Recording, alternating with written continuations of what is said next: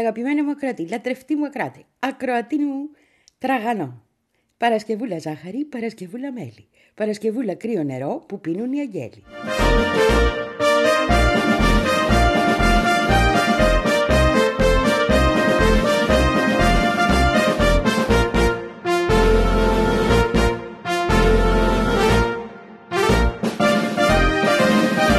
Τι ωραία μέρα είναι. Εν τω μεταξύ είμαι και τυχερή. Γιατί τώρα που με ακούσει εσύ, εγώ είμαι στις αίρε. Χθες πήγα και έφαγα ωραίες μπουγάτσες. Σήμερα θα πάω σε άλλο μαγαζί να δοκιμάσω και εκεί τις μπουγάτσες. Να βγάλω ένα πώς να, ραπόρτο ποιες είναι οι πιο καλές μπουγάτσες στις αίρε. Για να το κάνω αυτό πρέπει να τρώω μπουγάτσα κάθε μέρα τη βδομάδα που είμαι εδώ.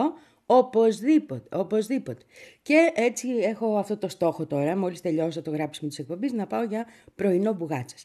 Ε, κατά τα άλλα καλά είμαι, το αυτό επιθυμώ και δήμας και ελπίζω να έχεις κάνει καφεδάκι, όπως εγώ έχω το πρωινό μου καφεδάκι, για να τα πούμε και κυρίως να πούμε αυτά που δεν προλάβαμε να υπούμε χτες.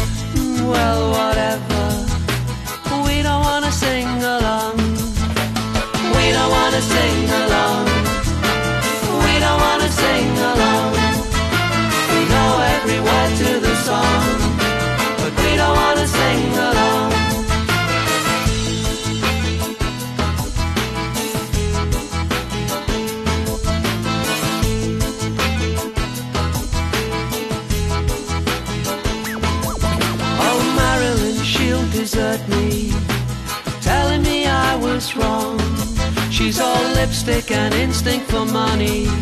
Well, we don't wanna sing along. We don't wanna sing along. We don't wanna sing along. We know every word to the song, but we don't wanna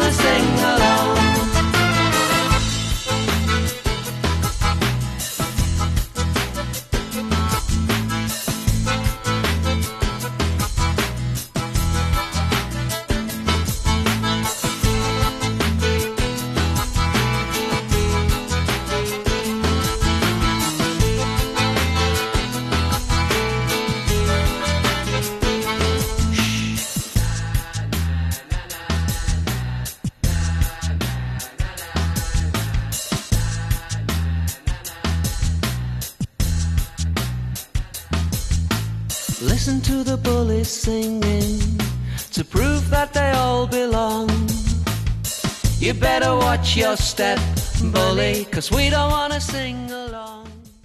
Θα αρχίσω με την Ιταλίδα. Θα αρχίσω με την Ιταλίδα γιατί δεν στα είπα αυτά. Και ενώ είχα πάρει το ερέθισμα από το Μάριο μας, το Διονέλη μας, και ενώ είχα πάρει το ερέθισμα από τον ακροατή του που του έγραψε ότι Μάριο υπάρχει αυτό το κορίτσι, χτες δεν πρόκαμα γιατί μου βγήκαν τα έκτακτα, θα τα πούμε και τα έκτακτα με τον Μπιν Σαλμάν. Λοιπόν, αυτό το κορίτσι στην Ιταλία το λένε Έλενα Έθελ Σλέιν, Σλάιν. Ε, και Σλάιν, ναι, προφέρεται Σλάιν. Και τη φωνάζουν Έλλη. Η Έλλη λοιπόν αυτή είναι ένα παιδί γεννημένο το 85 έγινε, και είναι γενική γραμματέας του Δημοκρατικού Κόμματος της Ιταλίας. Το Δημοκρατικό Κόμμα της Ιταλίας, ε, Παρτίτο Δημοκράτικο, έχει ένα πράσινο και ένα κόκκινο γράμμα, το οποίο είναι το πράσινο και το είναι το κόκκινο. Είναι κάτι σαν, ε, θυμάσαι που είχε ξεκινήσει μια ιστορία με ένα ε, κόμμα με το κλαδί της ελιάς και με τέτοια και εδώ πριν πολλά πολλά, ε, ένα τέτοιο πράγμα. Είναι, είναι κάτι social κεντρό να πούμε. Αυτό είναι ουσιαστικά. Έχουν ε, ε, μπει σε αυτό και κάποια κόμματα που κάποτε ήταν αριστερά. Τώρα πόσο αριστερά είναι σήμερα δεν ξέρω. Αυτό το κορίτσι όμως δεν είναι τελείως κασελάκι. Να τα πούμε τα πράγματα όπως είναι.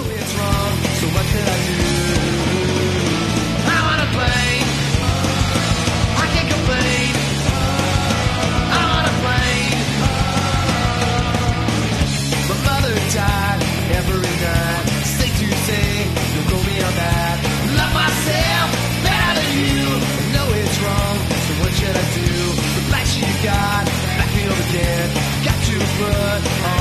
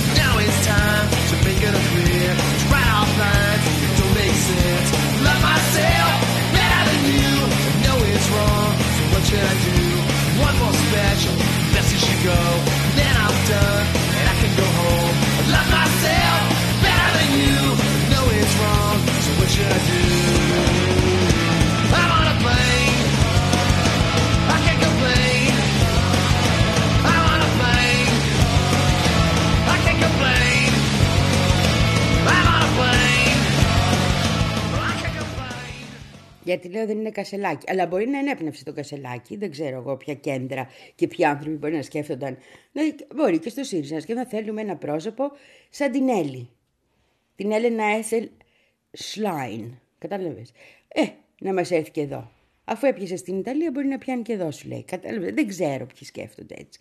Αλλά υπάρχει μια τέτοια πιθανότητα. Όμως, αυτό το παιδί, πέρα από το ότι έχει κάποια κοινά με τον Κασελάκη, ήταν στις δύο πολιτικές εθελόντριες, στι δύο ε, προεκλογικές εξαρτίε του Ομπάμα τότε, το 8 και το 12, ε, ήταν στα πιο ανακατεμένη, πιο πολιτική από τον Κατε- Κασελάκη όμως, γιατί ήταν ανακατεμένη πριν και σε φοιτητικές ε, οργανώσεις, έτσι, κεντροαριστερές ας το πούμε. Είναι δημοκρατικό κόμμα αυτό το οποίο, το οποίο γίνεται σαν το δημοκρατικό των Ηνωμένων Πολιτειών, αυτά που μας λένε και εδώ πέρα.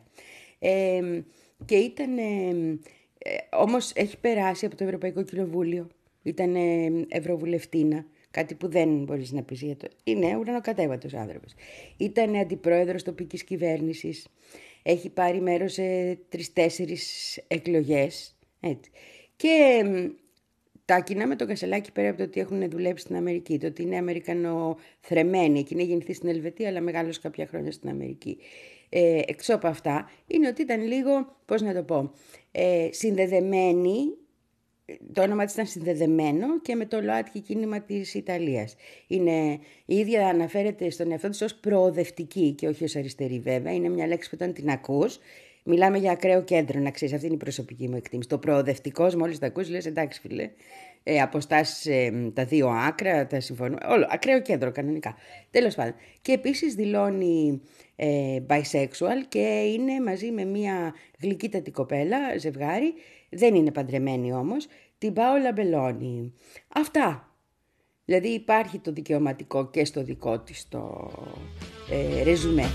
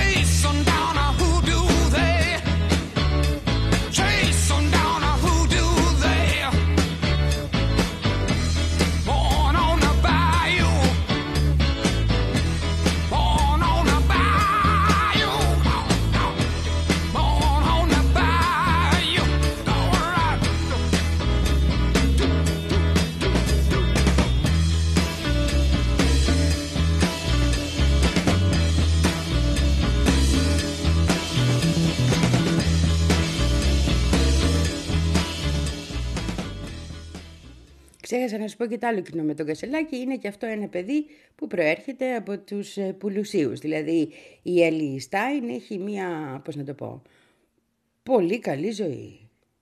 Πάρα πολύ καλή ζωή. Και ε, μεγάλωσε, πώς να το πω, στα πούπουλα το παιδί. Έτσι, αυτό. Τώρα, επίσης δεν είναι, αυτό είναι αντίθεση με τον Κασελάκη, δεν είναι φωτογενής. Είναι πολύ πιο πολιτική και η παρουσία της, αλλά και το πρόσωπό της είναι πιο πολιτικό, με την έννοια ότι δεν έχει όλο αυτό το lifestyle πράγμα. Κοίτα με τι κούκλος είμαι. Καταλαβαίνεις, κοίταξε με τι κούκλα είμαι. Το οποίο εδώ που τα λέμε μεταξύ μας δεν έχει να κάνει και με την πολιτική. Αν και από το 1953 με τον Κωνσταντίνο Καραμαλή τον Γέροντα όταν ήταν νέος υπάρχει μια τέτοια τάση. Τότε είχε βγει το πρώτο νομίζω η πρώτη δημοσκόπηση ότι ένα πάρα πολύ μεγάλο ποσοστό αυτόν τον ψηφίζανε γιατί ήταν όμορφος. Με τα δεδομένα του 53 τους φαινόταν όμορφος ο Καραμαλής ο γέρος. Τι να κάνω εγώ τώρα;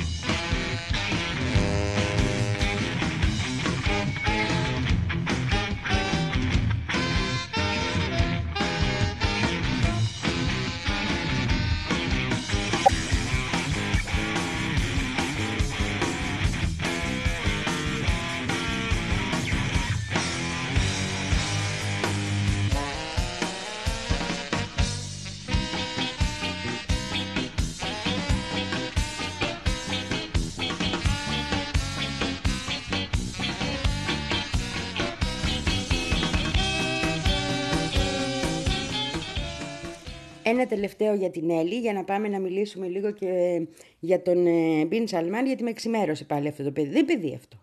Με ταλαιπωρεί συνέχεια. Λοιπόν, ε, την ευρίζουν οι ακροδεξιοί με αριστερή ορολογία. Αυτό έχει πάρα πολύ πλάκα. Η Μελώνη δηλαδή και αυτή τη την πέφτουν γιατί ήταν πλούσια. Έχει πάει στα ιδιωτικά σχολεία. Έχει ζήσει όπως όλοι οι πλούσιοι. Η πολιτική της ε, καριέρα ήταν κατευθείαν πολιτική καριέρα. Δεν έχει δουλέψει δηλαδή ουσιαστικά. Το ότι βγαίνει ο Κασελάκης και λέει ότι έχει δουλέψει στην Goldman Sachs δεν το θεωρεί και θετικό έτσι. Και, και αυτές είναι δουλειές που τις βρίσκεις με τους κολλητούς σου. Δεν είναι δουλειές που πας και ναι. Είδα και κάτι ε, συνεντεύξεις του παλιού, συνεντεύξεις, κάτι ομιλίες του παλιές στο κολέγιο ήταν που ήταν ε, και στην οποία ομιλία εκεί στο κολέγιο, παιδιά, έπαθα ένα μικρό σοκ, διότι στην ουσία ήταν σαν να ακούς, όχι άνθρωπο, αλλά να σου διαβάζουν ένα από τα, αυτά τα βιβλία αυτοβελτίωσης, τα αμερικάνικα, που είναι για να τα χρησιμοποιείς μόνο για προσάναμα στο... Ναι, στο τζάκι. Αν έχεις τζάκι. Εσάχι, δεν θα έχει ο Κασελάκης τζάκι.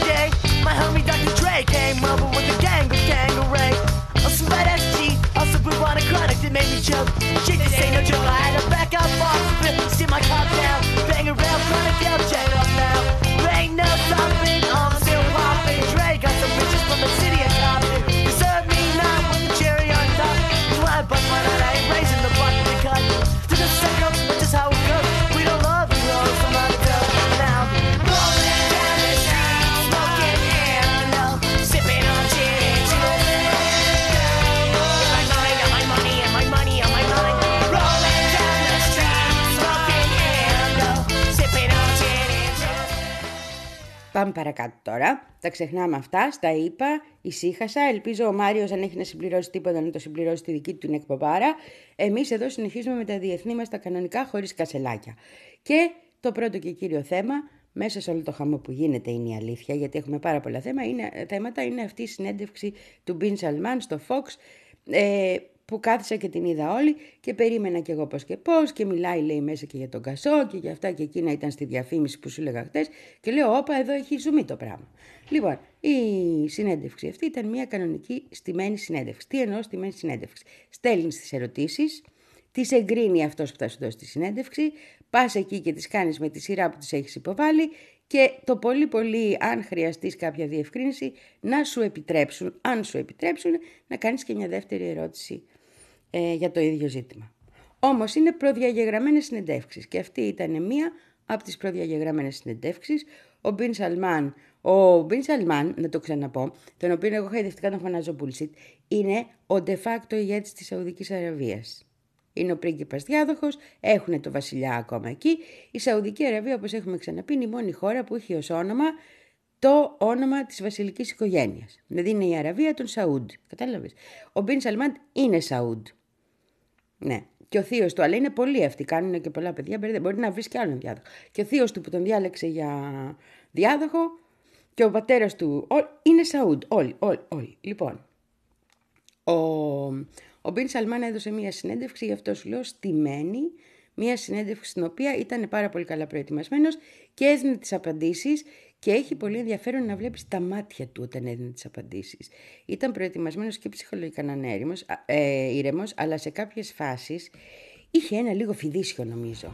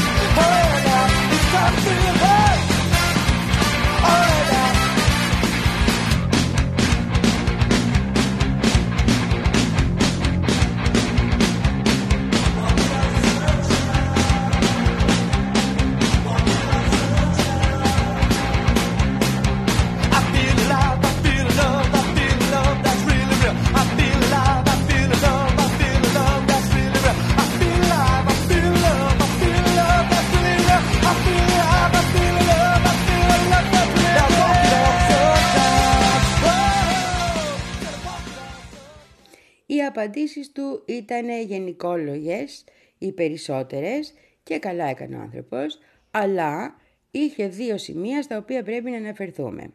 Το ένα είναι η περίπτωση Κασόγκη. Στην περίπτωση Κασόγκη όταν τον ρώτησε ο δημοσιογράφος και του είπε ότι λένε πολύ ότι με δική σας εντολή έγινε αυτό, που τον... τι έχετε να πείτε. Και η απάντηση ήταν όπως, ε, ήταν ένα μεγάλο λάθος λέει, όπως εσείς κάνατε ένα μεγάλο λάθος όταν εισβάλλατε στο Ιράκ, ε, όλοι κάνουν λάθη, έτσι έκανα και εγώ ένα λάθος με το Κασόγγι, αλλά όπως εσείς με το Ιράκ συλλάβατε όλους τους υπεύθυνους και τους έχετε βάλει φυλακή, έτσι και εγώ συνέλαβα όλους τους υπεύθυνους και τους έχω βάλει φυλακή και αποδόθηκε δικαιοσύνη. Δεν μπορώ εγώ να επέμβω στο έργο της δικαιοσύνης. Τον ρωτάνε μετά για τη θανατική ποινή και λέει ε, αυτή τη στιγμή δεν έχει αλλάξει αυτός ο νόμος. Έχουμε πάρα πολλούς νόμους να αλλάξουμε. Δυστυχώς είναι αλήθεια. Τους εκτελούμε ακόμη. Αλλά τι να κάνουμε; Είναι ο νόμος. Να πω εγώ στα δικαστήρια να μην ακολουθούν τον νόμο. Θα αλλάξουμε όμως τον νόμο. Λέει είμαστε προς τα εκεί. Αυτά είπε για να έχεις μια γενική εικόνα. Καταρχήν, τους είπε, εσείς έχετε σκοτώσει 1,5 εκατομμύριο δηλαδή ανθρώπους στο Ιράν, άμαχους, και έρχεστε εδώ και μου κουνιέστε για τον Κασόγγι. Τη γνώμη μου την ξέρεις για το πόσο τραγικό είναι αυτό που έγινε, αλλά ναι, είναι μια α, σύγκριση που τον συμφέρει. Δεν χαζός ο άνθρωπος. Και το δεύτερο είναι ότι ανθρώπινα δικαιώματα, ναι, αλλά κοιτάξτε να δείτε, εδώ είναι η Σαουδική Αραβία, πάμε βήμα-βήμα. Πόσο βήμα-βήμα και αν θα καταργηθεί η θανατική, να δω να καταργείται η θανατική ποινή στη Σαουδική Αραβία, θα πάω διακοπές αμέσως. Αυτό θα κάνω. Να στηρίξω και το όραμά του για την ε, Σαουδική Αραβία ως έναν παράδεισο των ε, διακοπών. Φτιάχνει νησάκια να πούμε.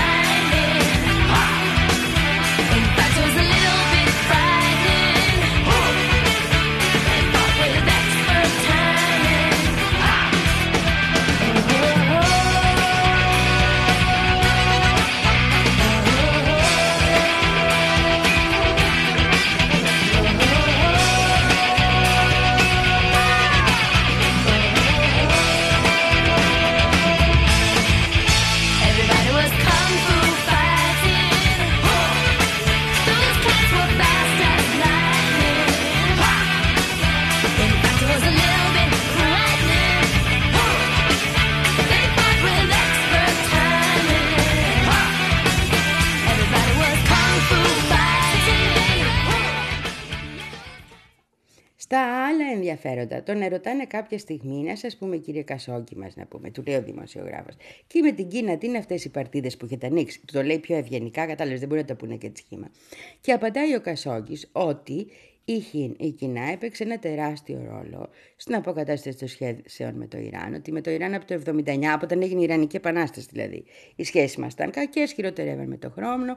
Είχαμε κάποια προβλήματα, few problems, και ήρθε η Κίνα και τα έκανε solve, τα έλυσε αυτά τα προβλήματα. Πρόσεξε. Είναι η μόνη κουβέντα που έχω κάτι σοβαρά να ακούσω. Όχι για το ρόλο της Κίνα και σύλλα μου μεγάλη, αλλά γιατί. Γιατί λέει εδώ ξεκάθαρα ότι πλέον δεν υπάρχουν προβλήματα με το Ιράν. Και μετά τόνισε κιόλας ότι πάει πολύ καλά το πράγμα και για ειρήνευση στην Ιεμένη. Παναγιά μου, κάνει το σταυρός. Κάνει το σταυρός και ας μην πιστεύεις να γίνει ειρήνη στην Ιεμένη. Δεν είναι πράγματα αυτά εκεί. Ε. Λοιπόν, και έτσι γενικώς υπήρχε ένα πώς να το πω, ένα χάιδεμα της Κίνας και παράλληλα πόσο σημαντικές είναι οι Ηνωμένες Πολιτείες για αυτούς και παράλληλα ποιο ρόλο περιμένει να παίξουν στους G20 και ότι επειδή δεν παίζουν οι Σαουδάραβες αυτό το ρόλο στους G20, τι να κάνουν τώρα, μπήκαν στα BRICS. Τα BRICS λέει. Δεν είναι, έτσι είπα, δεν είναι θέμα, έχετε τόσους συμμάχους μέσα στα BRICS οι Αμερικάνοι, γιατί αντιδράτε έτσι τους λέει. Έχετε μας, έχετε την ε, Ινδία, έχετε τη Βραζιλία, Σύμμαχοί σας είναι όλοι αυτοί. Δεν είμαστε, ας πούμε, είμαστε μια οικονομική παρέα εμείς εκεί. Και όταν δεν μας παίζουν τα άλλα παιδάκια σωστά, αυτό άφησε να εννοηθεί έτσι όπως το είπε, ε, ανοίγουμε δρόμους για να παίξουμε μόνοι μας.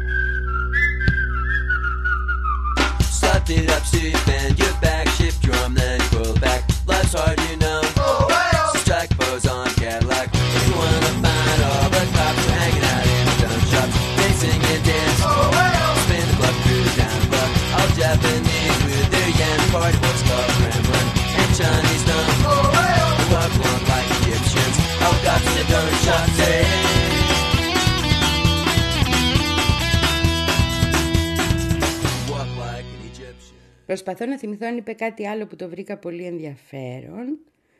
Ε, είπε τα όνειρά του, ναι, είπε ότι θα χρησιμοποιήσει τα σπορ σαν ε, όπλο για την ε, βελτίωση και την εικόνα της χώρας του, δεν θα σταματήσει με αυτό, πιέζει τους υπουργούς του συνέχεια, είπε τέτοια διάφορα. Νομίζω αυτά ήταν τα βασικά. Α, και ότι με τη Ρωσία συνεργάζονται. Α, και τον ρώτησε δημοσιογράφος, είχε πλάκα γιατί του λέει ο δημοσιογράφος, ε, λέγεται λέει ότι με τη Ρωσία τα έχετε βρει στα πετρέλαια ε, και αυτό το κάνετε ουσιαστικά για να βοηθήσετε τη Ρωσία. Και του απαντάει ο, ο Μπιν Σαλμάν ότι εμείς δεν έχουμε κανένα λόγο να βοηθήσουμε τη Ρωσία. Τον εαυτό μας βοηθάμε γιατί μας συμφέρει η σταθερότητα στην τιμή του πετρελαίου. Μην ξεχνάτε ότι όλα τα κράτη έχουν συμφέροντα κοινώς.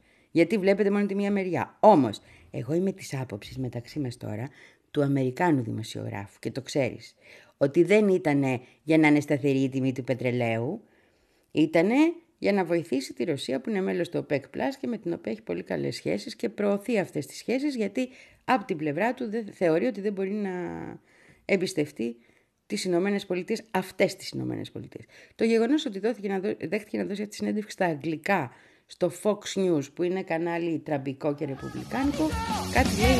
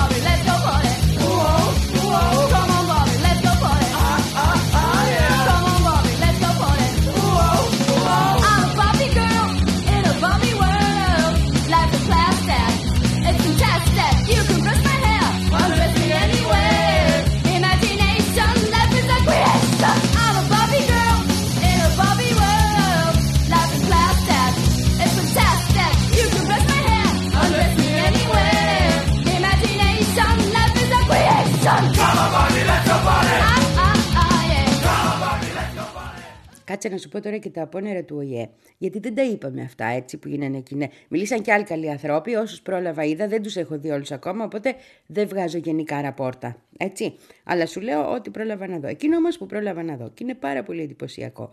Είναι πω έχουν πιαστεί μαλλί με μαλλί ο, ο Ντούντα, αυτός ο ακροδεξιός που κυβερνάει την Πολωνία, μετά του Ζελένσκι. Έχει πάρα πολύ ενδιαφέρον αυτό το ότι πιάστηκαν μαλλί με μαλλί. Και μάλιστα οι αναφορές του Ντούντα δείχνουν μαλλί με μαλλί γιατί ήταν σε στήλο πνιγμένος από τα μαλλιά του πιάν. Το είδες τι είπε; Είπε ότι ε, επειδή έχουν βάλει ε, πλαφών και έχουν βάλει κυρώσεις και δεν δέχονται το, τα δημητριακά της Ουκρανίας στην Πολωνία, στην Ουγγαρία και τη Σλοβακία και αποφάσισε η κυβέρνηση του Ζελένσκι να τους πάει στα, στον Παγκόσμιο Οργανισμό Εμπορίου γι' αυτό βγήκε και είπε ότι δεν θα δεχτούμε εμείς να καταστρέψουμε τη χώρα μας για χάρη σας, έτσι, και ότι στην ουσία αυτό που γίνεται είναι ότι επειδή ο Ζελένσκι πνίγεται και εμείς είμαστε που τον σώσαμε, προσπαθώντας να επιβιώσει, θα βλάψει το διασώστη, θα μας κάνει κακό. Και εμείς δεν μπορούμε να δεχτούμε να γίνει κακός στην πορούλα.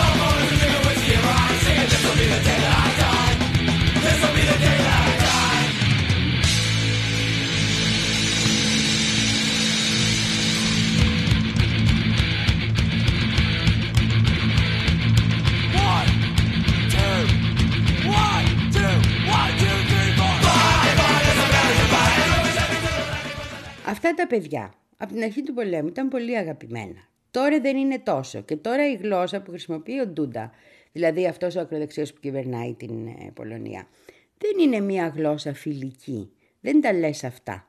Αυτό είναι σου τρίζω τα δοντάκια κανονικά. Και απορεί κανείς γιατί τρίζει τα δοντάκια. Γιατί το κάνει. Το ένα είναι ότι φαίνεται ότι αλλάζει η γενικότερη γραμμή απέναντι στην Ουκρανία. Έχουν εξισηκωθεί και οι Ρεπουμπλικάνοι στο, στην Αμερική. Ε, έχουν πει πάρα πολύ σκληρά λόγια τελευταία. Δηλαδή, δεν θυμάμαι ποιος ήταν αυτός, ένας Πεν, νομίζω, που έλεγε Έχω άγρια. Έλεγε ε, και τι είναι αυτή και γιατί δίνουμε σε αυτούς λεφτά και πρέπει να σταματήσει να δίνουμε λεφτά και είναι διεφθαρμένοι και τα τρώνε και ποιος έλεγχος γίνεται και γιατί δεν βάζουμε κάποιο. Δηλαδή, γενικώς ε, πολύ με τα λεφτά γιατί έχουν και πρόβλημα τώρα οι Αμερικάνοι. Και επίσης πρέπει να υπάρξουν και παροχές εσωτερικές, γιατί είμαστε στον ένα χρόνο της εκλογέ, ουσιαστικά 1,5. Οπότε ένα μεγάλο ποσοστό της ε, ρεπουμπλικάνικης ας πούμε προεκλογικής ε, εκστρατείας και του προεκλογικού λόγου θα είναι και αυτό το θέμα της Ουκρανίας και δεν θα το χτυπήσουν ως ε, σταθήκατε σε μια χώρα που έχει ανάγκη να τη σταθούν λόγω διεθνούς δικαίου θα το χτυπήσουν σε έχετε δώσει όλα τα λεφτά εκεί και δεν νοιάζεστε για το μέσο Αμερικάνο. Αυτό your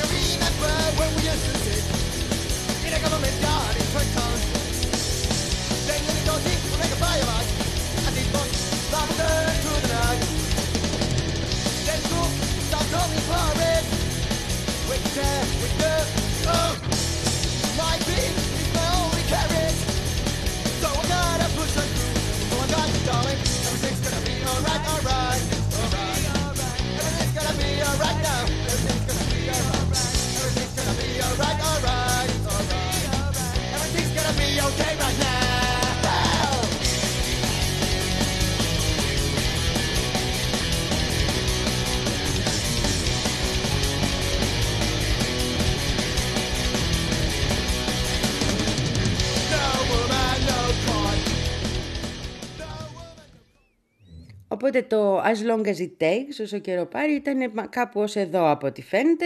Θα δούμε τώρα. Είναι πολύ δύσκολη κατάσταση από ό,τι λένε για την Ουκρανία και πάρα πολλές χώρες δεν θέλουν να συνεχίσουν να δίνουν προς τα εκεί.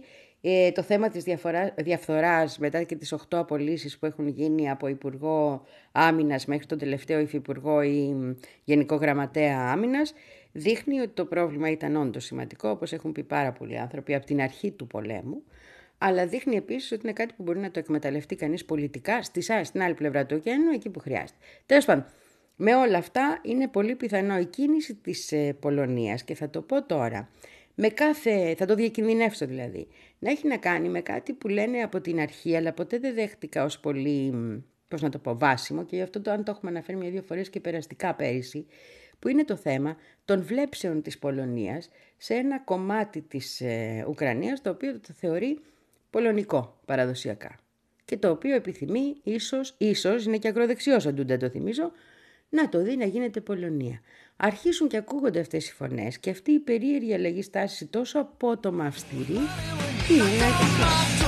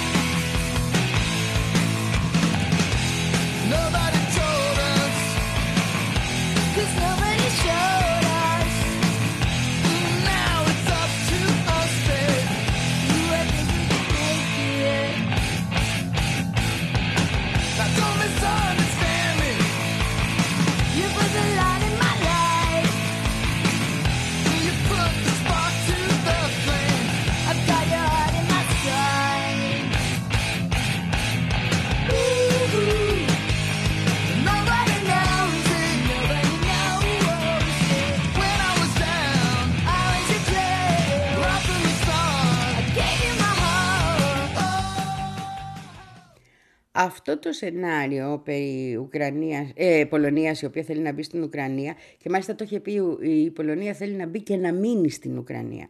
Το είχε πει ο ίδιος ο Πούτινος. Δηλαδή και μάλιστα το είχε πει στο Συμβούλιο Ασφαλείας που είχαν κάνει αυτή τέλη Ιουνίου. Ναι, εκεί αρχές Ιουλίου και είχε πει ότι οι, οι Πολωνοί έχουν επεκτατικά σχέδια. Τώρα εντάξει, τι θα πει. Ε, ναι, αλλά από την άλλη μεριά, τώρα που βλέπεις να αλλάζει έτσι αυτή η στάση, αρχίζεις και το σκέφτεσαι κι εσύ. Δηλαδή, δεν θεωρείς αυτομάτως ότι οτιδήποτε πει η μία πλευρά είναι ψέμα και οτιδήποτε πει η άλλη πλευρά είναι αλήθεια, εκτός αν είσαι, ξέρω εγώ, χούλιγκαν της μίας άποψης. Τους ακούς όλους. Δεν της είχα δώσει βαρύτητα αυτής της άποψης. Θα αρχίσω να μελετάω και θα δω και τα ιστορικά και ίσως κάνουμε και μια εκπομπή.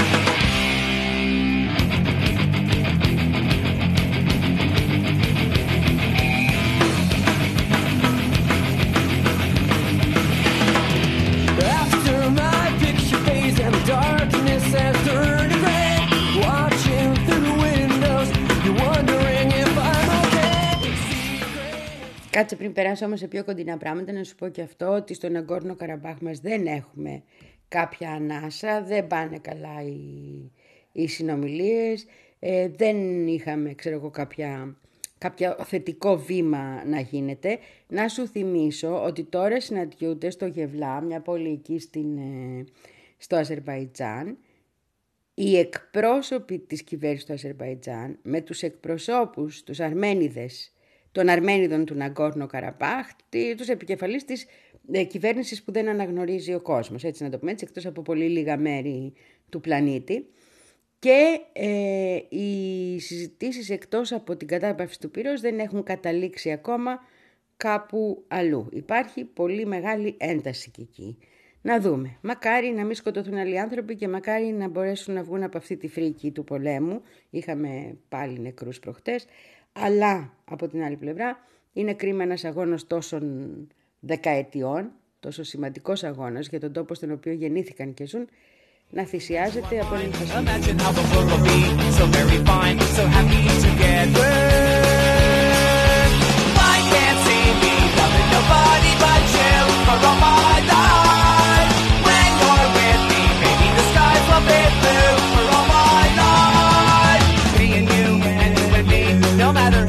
advice.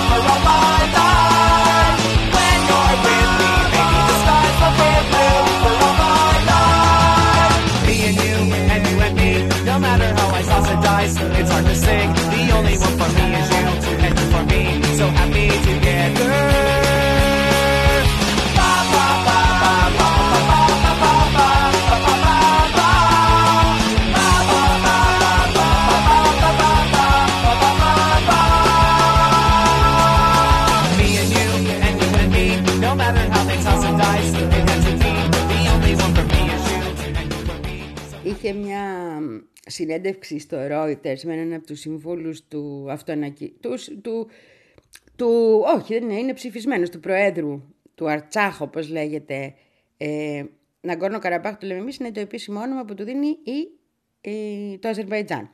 Οι ίδιοι οι Αρμένιδες που ζουν εκεί ε, λέγονται Δημοκρατία του Αρτσάχ. Έτσι αυτό είναι το όνομα που έχουν δώσει. Λοιπόν, και ο πρόεδρος που έχουν εκλέξει, που δεν αναγνωρίζεται ως πρόεδρος έτσι, αλλά ως ε, διασπαστικός παράγων, λέγεται Σαχραμανιάν Και ο, έναν σύμβουλό του, έναν Μπαρμπαγιάν, τον έκανε συνέντευξη το, το Reuters. Και το θυμάμαι γιατί ε, δεν σου μένει αυτό ο Μπαρμπαγιάννης, κατάλαβες τσακ, σοκολάι. Λοιπόν, ο οποίος είπε κάτι σημαντικό για το πώς νιώθουν αυτοί οι άνθρωποι. Γι' αυτό σου λέω ότι εκείνη η ανησυχία ίσως θα έπρεπε να...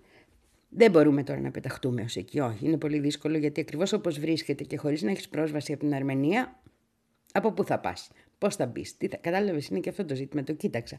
Λοιπόν, τέλος πάντων, είπε αυτός ο άνθρωπος ότι αισθάνονται ότι τους έχουν εγκαταλείψει όλοι. Και η Αρμενία, που είναι σημαντικό αυτό, και η Δύση, γιατί η Δύση κοιτάει άλλα τα είπαμε χτες, και η Ρωσία. Ότι είναι δηλαδή ολομόναχοι με τα όπλα τους. Και ότι τώρα τους ζητάνε να παραδώσουν και αυτά τα όπλα και αυτό είναι ένα μεγάλο ζήτημα. Και πώς αμήνεσαι μετά και πώς δεν σε εξαφανίζουν και πώς δεν έρχεται όντως η γενοκτονία η νούμερο 2 πάνω στους Αρμένιδες που είναι σλός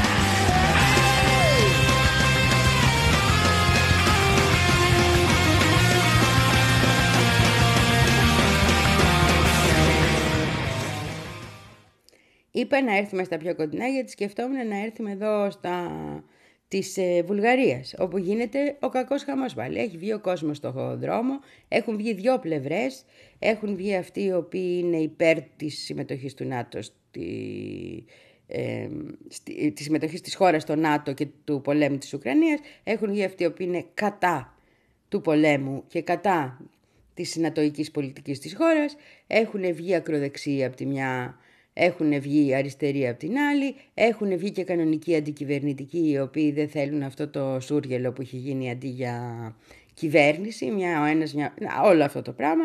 Ε, και έχουν βγει και αυτοί που διαμαρτύρονται γιατί η Βουλγαρία αφήνει πλέον να μπαίνουν ουκρανικά σιδηρά στη χώρα. Είναι η μόνη από αυτές τις χώρες που το έκανε. Οπότε ναι, έχουν βγει όλοι στον δρόμο. Μακάρι να φύγουν οι ακροδεξιοί και να τα βρουν όλοι οι υπόλοιποι. Τι άλλη ευχή να δώσω, πες εσύ. Chilly fan. It's the end of the world as we know it. It's the end of the world as we know it. It's the end of the world as we know it. I fine. At six o'clock boring. Tower, smash to yourself, turn. Knocking in Little light of step down, step down. Watch a huge crash, crash. Hot, oh, this beat.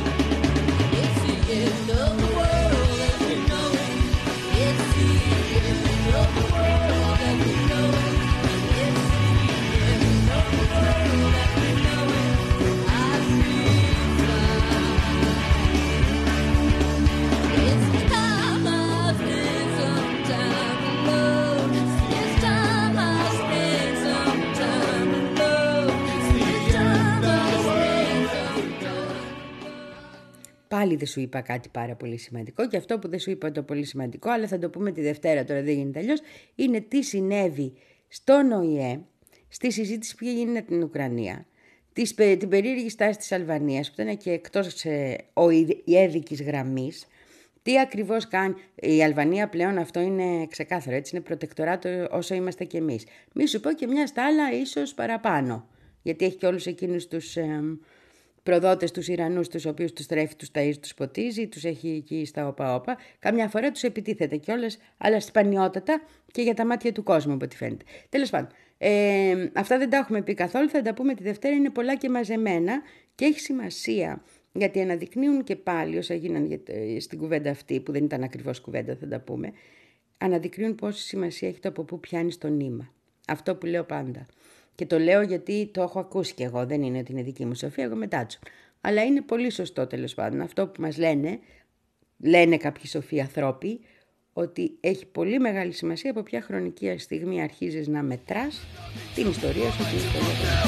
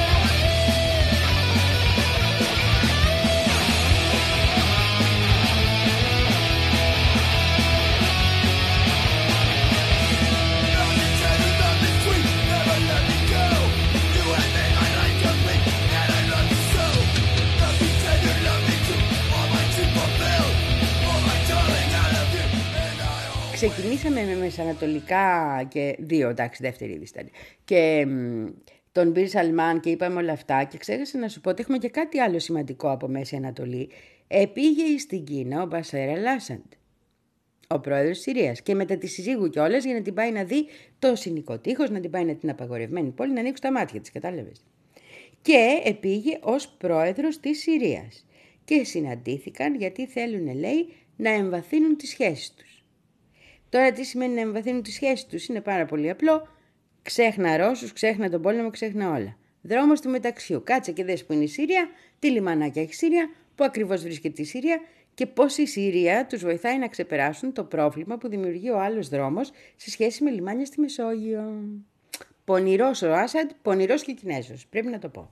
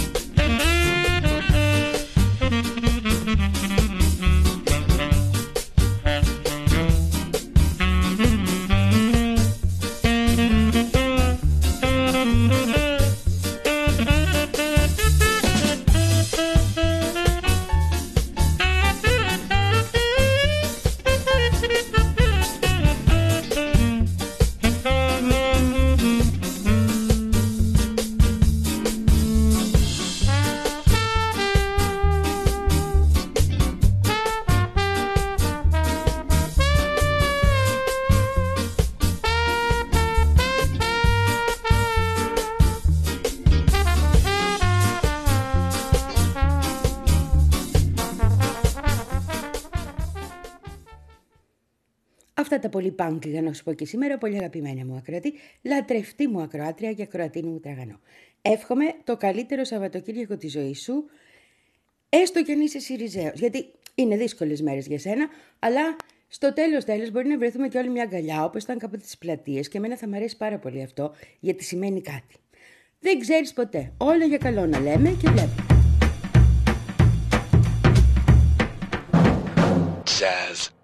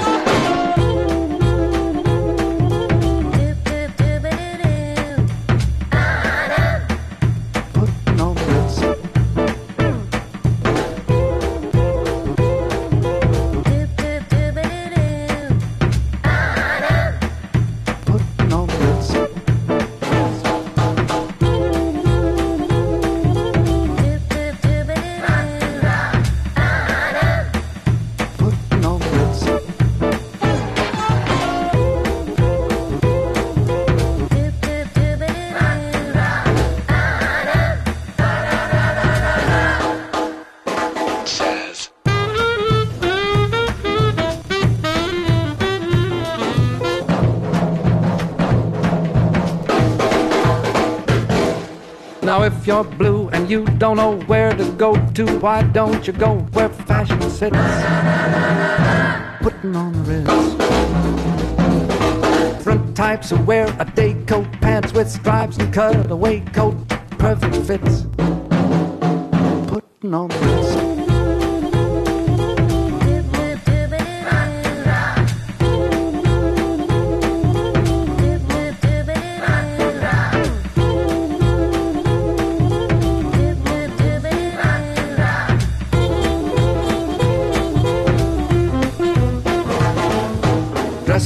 Like a million dollar trooper.